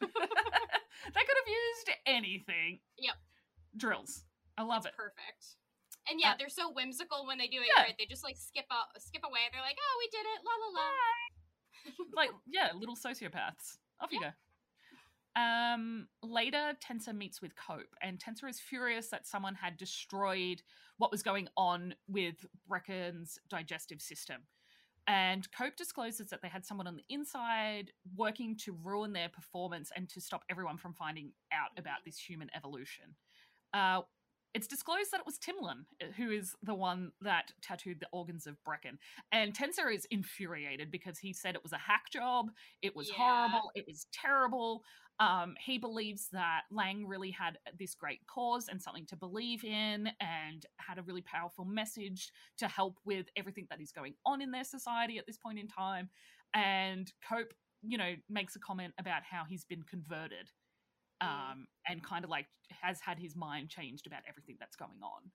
And so, yeah, it all accumulates that basically everyone was in on it except Tenser. Yeah, it's fascinating how that yeah. all shakes out, and I think that those are details I missed in the first watch, uh and yeah, me this too. Time around I was like, oh, okay, some of these like espionage kind of plot lines that are going on actually make a little bit more sense when I did just sit there and like pause and like pay attention to all of the dialogue that was coming up. But um it is really funny that he suggests early on that they do these old school tattoos, and then it that's what she does to Brecken's body, and you're like, oh, was this like your creepy like love letter to Tenser in some way? Like the girl is like really hooked on on Tenser. So yeah, so like even though there are parts where Timlin shows this capacity to be the future of this new sex and moving forward, yeah. she's actually the one holding the reins and stopping it from happening, and that's yeah. just so crazy. Yeah. Which, yeah, I mean, is, you know, another thing with, like, so many, like, bureaucrats and politicians where it's, like, they oftentimes have these messages and then on the inside are actually, like, doing all of this creepy stuff or, like, things that go against what they're saying. Um, and you're yeah. like, oh, okay, like, I see you. I see what's going on here. Yeah. And because I did write about the representation of these different characters, but didn't write about the end of the film because I was yeah. still struggling with how everything came together until I rewatched it. And mm-hmm. so I did write about how Tenser represents the old, and Timlin and these other performance artists were representing progress at that point. But yeah. I didn't include that it was all contradictory at the end because I still was struggling with the end. Mm-hmm. And I didn't. And I don't even think I mentioned the end in in yeah. my piece at all. So I was like, I'm going to leave that bit out because I don't understand just so, yet. She's so interesting too because I think there is a genuine interest in some of the things that are going on. But yeah. I don't know. Maybe that's also like part of her like weird, like perverted kind of kink of like, yeah. oh, I'm actually like on the inside, like doing all this these things against this. But like, I also kind of want to know what it's about, and I kind of yeah. want to experience some of this for myself. Um, so it's like also like kind of voyeuristic uh, for oh, her, yeah. the way that she is acting. Even the way she creeps around at the performances yeah. is very voyeuristic. Yeah. To and we actually with. never see her do anything extreme to herself or her body, even though she's always like, yeah, I want you to cut me up. Like she yeah. doesn't actually do anything. And then the first thing she does is kiss him, which he is like, that's not what I'm into. Like... That's uh, that's yeah. very different to what you're saying you're into. Uh, yes, I'm confused. yeah, she's uh, she's another very fascinating character, especially on rewatch. Yeah, yeah, she's very. I, I kind of liked her the first time, and then the second time around, I was like, "You're really creepy." Yeah, like you're a massive she's a creep. Weirdo. Yeah. um, during the night, Caprice discovers that Tenser has fallen out of his bed and is in severe pain. She crawls to him and lies on the floor next to him, asking him what physical pain feels like. And he says to her, it becomes a part of the dreaming and mixes with the emotional pain. And she says, you know what's funny? I thought I could feel it myself. Which I found fascinating. Because she does have, like, that reaction while she's sleeping, that she yeah. looks like she's, like, in excruciating pain. But then wakes yeah, up fine. Yeah, it's like, I'm thinking about, like, when I, I got... COVID like two years ago, and I lost my sense of smell for a while, and it was a thing where even though I knew I couldn't smell, I kept feeling like I could like remember the essence of smells or something. Yeah. So I even wonder if it was like at one point in time, could she did she feel pain, and that slowly went away. So it's like, does she like still have this like bodily memory of kind of like, oh, yeah. I like think I remember what pain felt like, but um, Not but sure. isn't actually able to. Yeah, it's interesting. Yeah. Uh, yeah, I'd be terrified if I couldn't feel pain. Yeah, I'd worry about scary. what would happen to me. yeah, I mean, I am a very clumsy person, and I hurt myself a lot. yep. I think the bruises would be times one hundred. Oh, yeah. I Anytime I walk into something, I'd be like, oh, I didn't feel that. And then That's I just fine. see, like, a giant bruise on my oh, arm. I'm like, gosh. oh. I have a friend that is very clumsy and always ends up with the most hectic bruises I've ever seen yep. in my life. I'm just like, that takes up your entire shin. What are you doing? Yeah. Oh, I don't know. Well, now I have a dog, so I have, like, also, like, phantom dog bruises for when he just, like, jumps on me. Oh, or yeah. something. My cat does that, and I end up with, like, paw-shaped mm-hmm. bruises on my thighs, and I'm like, ah, yeah. pickles. That's a cat. Yeah. It's fine. Oh, pickles. I don't even know where she is right now. Uh, yeah, sounds right. So I'm going to go looking for her to, like, get her inside before I leave the house. yeah. Uh... The ending scene is Tenser sitting in his eating chair, struggling to eat. He asks Caprice to give him a bar of plastic. As Caprice records him, he eats it, looking into the camera, and sheds a tear. His mouth twitches into a smile as the chair finally falls quiet. And Finn. Ah, oh, so good. Yeah. Yeah, I... Yeah, I mean, it's interesting... that we see him get to a point where he is just letting the organs kind of do what they're what they doing. Do. Yeah. And that happens to be what uh, seemed to happen to Brecken, where he is just now kind of uh, one of these, like, I don't know if they would even consider them human. I feel like maybe New Vice and the government would probably do some. Yeah, they'd probably have a lot of things to say about that. But yeah, I... And even just, like, him accepting it, like, I kind of, like, wonder if that, like, moment where he has a tear is just that, like, oh, like, I'm finally, like, doing what my body needed, and I'm, it's, like, feeling what it's supposed to be feeling, because I'm nourishing it the way that it needs to be nourished, and, like, what, like, what a relief that must feel like. Yeah, I was going to say, it's way. probably a feeling of sheer relief, where it's like, oh, yeah. my God, this is what comfort feels like. Yeah. This is yeah, what... I'm not forcing it. Yeah. This is what just being me feels like. Yep. Yeah. What yeah, a movie. It's pretty cool. Yeah. I love it. I love it it's too. So good. It's so, yeah, it's so freaking good. I want to show it to my partner, but he'd be like, what the fuck is this? He's not he, into he's like not, obscure uh, horror. Okay, fair I enough. Did show him Fresh, and he loved that. So oh, Fresh is good. Yeah. yeah, I do love that movie though. So yeah, yeah, this is a movie that like my family will like not understand yeah. my loving this and be like, "Why did you like this movie? This was terrible." I'll be yeah. like, I don't know what, what you're talking fuck? about. Because, like, uh, my partner's watched heaps of, like, Cronenberg's films, and same with, like, my dad, but not the yeah. horror films. So it's oh, like, oh, my dad did see Crash, and he was like, what? He's like, Kat, I've seen that Crash movie. What the fuck? And I was like, what? Yeah. What? Because I know, like, my parents used to go and, like, see movies together, and I remember, like, my mom talking about, like, like seeing Fl- The Fly with my dad. Oh, yeah, my, like I think my parents have seen The Fly. Yeah. But then, like, I remember, like, I posted something about Crash, and my mom was like, you like this movie? And I was like, I love this movie. Fucking adore this. What do you mean, like? That and is an just, understatement. Yeah, she was just like, oh, my daughter is weird. My family yeah. already know that. It's fine. Yeah, it's true. They're like, ah, that's all right. She'll be fine. Yep. Yeah, they're just like, oh, we just can't talk about movies with Tori. I try to talk to my dad about horror movies because I, I don't speak to my mum. And my dad's like, the last horror movie I saw, and I was like, oh god, here we go. Aww. Actually, um, he he is the reason I have a vomit phobia. Everybody on the show already knows this. Oh. So. Uh, so I watched The Sixth Sense when it first came out, so I would have been like ten or eleven. And that scene where Misha Barton like projectile vomits from under the sink gave me a vomit phobia. Ooh. Okay, that's fair. It's, it's the reason now why I have at a at a at a emetophobia. Thanks, oh, Dad. No. But uh, my yeah. dad did go to the film and saw Phantasm when he was a teenager. Oh, whoa. Yeah, him and his friend. And then they walked home from the cinemas and they had to walk through like a like a block of land that had been cleared to have a new house mm-hmm. built on it. And he heard a man yell out, boy. And my dad was like, like no. legged it home. He was like, oh, fuck no. And I was like, yeah, this is just, don't worry about it, Dad. It's just an mortician. Yeah. He's coming to get you.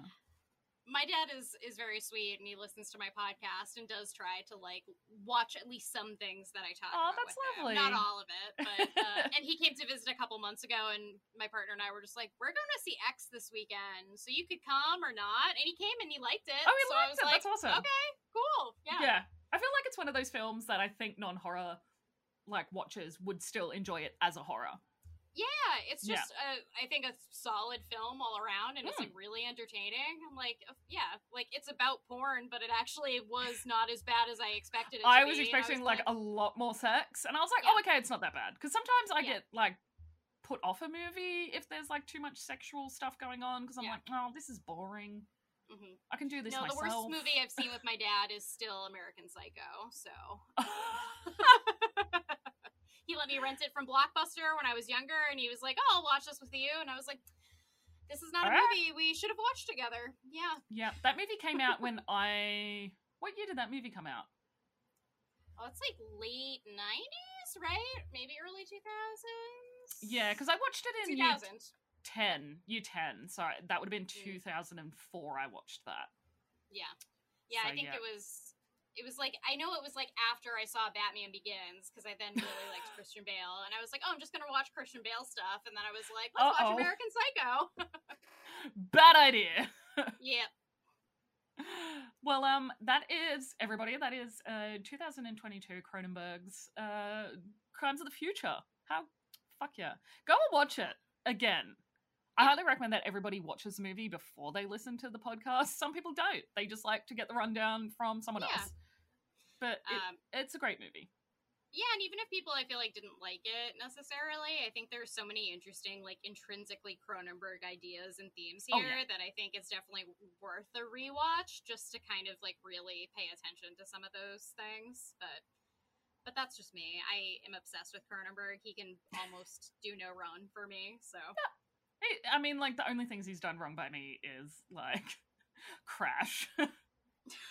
Like, most of that movie just really messed with me. So, it's still a good yeah. movie. I'm yeah. just like, oh man. Yeah, it's it's messed up. Yeah. I had a friend introduce it to me. He brought it over and he's like, hey, we should watch this. And I thought it was, like, some other movie. Uh, it wasn't. Yeah. It wasn't. Yeah, because then there's also, like, the Crash that, like, won, like, a bunch of Oscars Ryan one Phillippe. Year. Is it Ryan Phillippe yeah, in it? I think so. Yeah. I thought it was that movie. It wasn't. I was like, why are you doing this? I accidentally just just pulled out my earphones for the oh, most part of that. that excited about it. All right, so to wrap up the show, my question for you is, what is the last horror movie that you watched?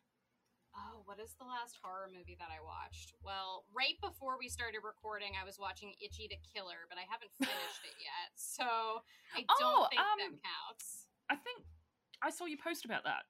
Or was it you? Or maybe someone else has watched it recently. Yeah, I, I started it, and I think I have like forty minutes left. Um, so the last movie I finished was Glorious, uh, which... Oh, I, yes. will be on I'm Shudder, I think, that. in a week or so. Uh, the fourteenth, um, I think. Yeah. Um, yeah. I loved it. I, I really do like cosmic horror. Uh, and I know like Lovecraft is a problematic person, and he should be, because he is, uh, he did not have a lot of good, yeah, he's a racist. He had lots of terrible ideas, but I do love seeing a lot of like women and B I P O C filmmakers taking yeah. on like Cro- those, like, I almost said Cronenberg, uh, the Lovecraft like cosmic horror ideas and really yeah. making it their own.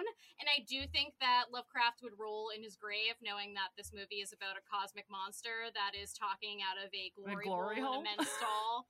Uh, and that that makes me happy. I love it. I can't wait. I'm gonna watch it either today or tomorrow. Uh, yeah, because I'm gonna review it. But um, I am a big fan of Re- uh, Rebecca McKendry, so I'm She's yeah, so cool. I'm so keen yeah. to to watch it. So. Yeah, it's, it's awesome. A lot of fun, and it's got like a pretty like fascinating twist. Uh, okay. At the ending. Yeah. All right. I've also got So Vam and um. Oh yeah. Which looks really cool, like a little bit of a vampire film. I think it is. From yeah, what I, I saw it um for Salem Horror Fest last year, yeah. and really liked it. Um, nice. Yeah, there's like a lot of like cool drag performances. And, yeah, that's yeah, why I want to watch it because like, I was like, yeah. I need to see all this, please. Yeah, very good. Which will also be on Shudder this month, so. Oh, nice. I think, yeah. or maybe next month. I'm not too sure. Yeah, I remember they made an announcement recently, but I forget when. Yeah, and I, I just finished watching The Sandman, which was uh, came to Netflix oh. this week, Friday, yesterday, today Did for you. you like it was it? like midnight. I loved it. So I love anything that like Neil Gaiman adaptations. So it was really cool. Oh, awesome. Because it's been a while since I read Sandman, but I did really like the series. So. Yeah, my partner loves yeah. the series. And so oh, he's cool. like, oh, I'm going to watch the show. Oh, awesome. So hopefully he does. yeah. Uh, so where can listeners find you and your work and your podcast? Yeah, um, so I am the Neon Banshee at Twitter and on Instagram. Uh, you can find my writing at Movie John, uh, and then I also have like my own blog, tori potenza dot com, which I swear I'm going to put more original content on, uh, and I will find the time for it. Uh, and then, yeah, I'm going to be in Volume Two of Hear Us Scream, which will be coming Yay. out later this year. And I'm October. So excited about. So yeah. The cover is currently being sketched up at the moment, Ooh. so soon it'll be available for pre-order, hopefully. So once I get that so cover, fun. I'll put it up for pre-order. I'm so excited. Yeah. Oh, I am so thrilled uh, to be a part of the team and get to get to meet all of you through yeah. it. So this has been very great. I know. How cool is it? Like just making a whole bunch of friends. Oh, it's awesome. I know everyone's like, "Oh, don't join join Twitter. It's terrible." And I was um, like, "I'm having a great time on Twitter right now." I don't know what Twitter you're in, but I'm doing just yeah. fine, thanks. Yeah, I'm like, I like my Twitter is like on point. It's great. you're you're in the wrong Twitter, my friend. Yeah, you're not doing it right. Well, thank you so much for joining me. It's been an yeah. absolute pleasure. This has been so great. We'll we'll have to do it again soon. Maybe we can talk about For Crash. Sure. Ooh, yes. I will always talk about Crash. And thank you, listeners. If you enjoyed the podcast, please remember to leave a rating review where you listen to your podcast. To catch the latest from me, you can find me on Twitter at Catstead or on Instagram at Hear Us Scream Cat. To see all the latest from the podcast, follow the show on Twitter at T G I F Pod. You've been listening to T G I F. See you next Friday. And stop.